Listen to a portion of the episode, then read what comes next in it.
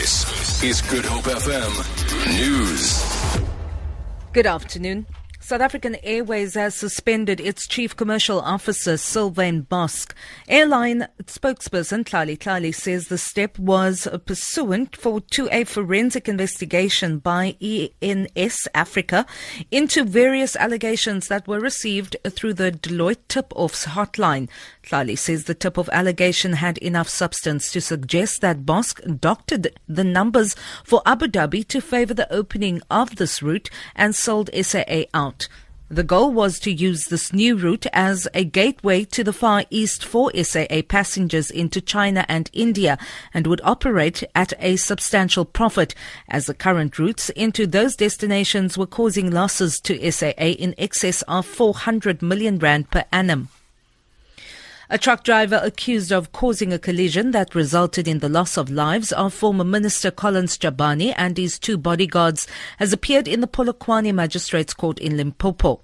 Amukelani Rihlotso has had his case transferred to the Makweng Regional Court on the 20th of January next year for trial. Rihlotso is facing 3 charges of culpable homicide and 1 of reckless driving. Witness Tiva reports. The accused Rihlotso, who is facing 3 charges of culpable homicide and 1 of reckless driving, briefly appeared in court. He was told that his case will from January be heard at a trial court in the Manguang Regional Court on the 20th of January. Rihlotso is accused of making an unsafe U-turn on the busy N1 road in March this year. Chabane's vehicle collided with the truck, killing Chabane and his 2 protectors, Sergeants Lawrence Lenzone and Lissiva Sikele. He is out on an extended bail of 5,000 rand. The ANC in the Western Cape, joined by NGOs and community organisations, are today marching to the Civic Centre in Cape Town, highlighting an alleged lack of service delivery. Regional Secretary of the ANC, Vuyiso Talisisu, says issues such as street lighting, gangsterism and land for housing they want addressed by the provincial DA-led government. Berenice Moss reports. Dressed in the green, yellow and black colours of the ANC, the large crowd is making their way from Kaiserhof towards the Civic Centre. There they will hand over a memorandum listing their grievances. Fuisa Charlie Sifo, Regional Secretary of the ANC, says when they raised their issues in council, they're blocked by the DA-led majority. A large police contingent is keeping a watchful eye.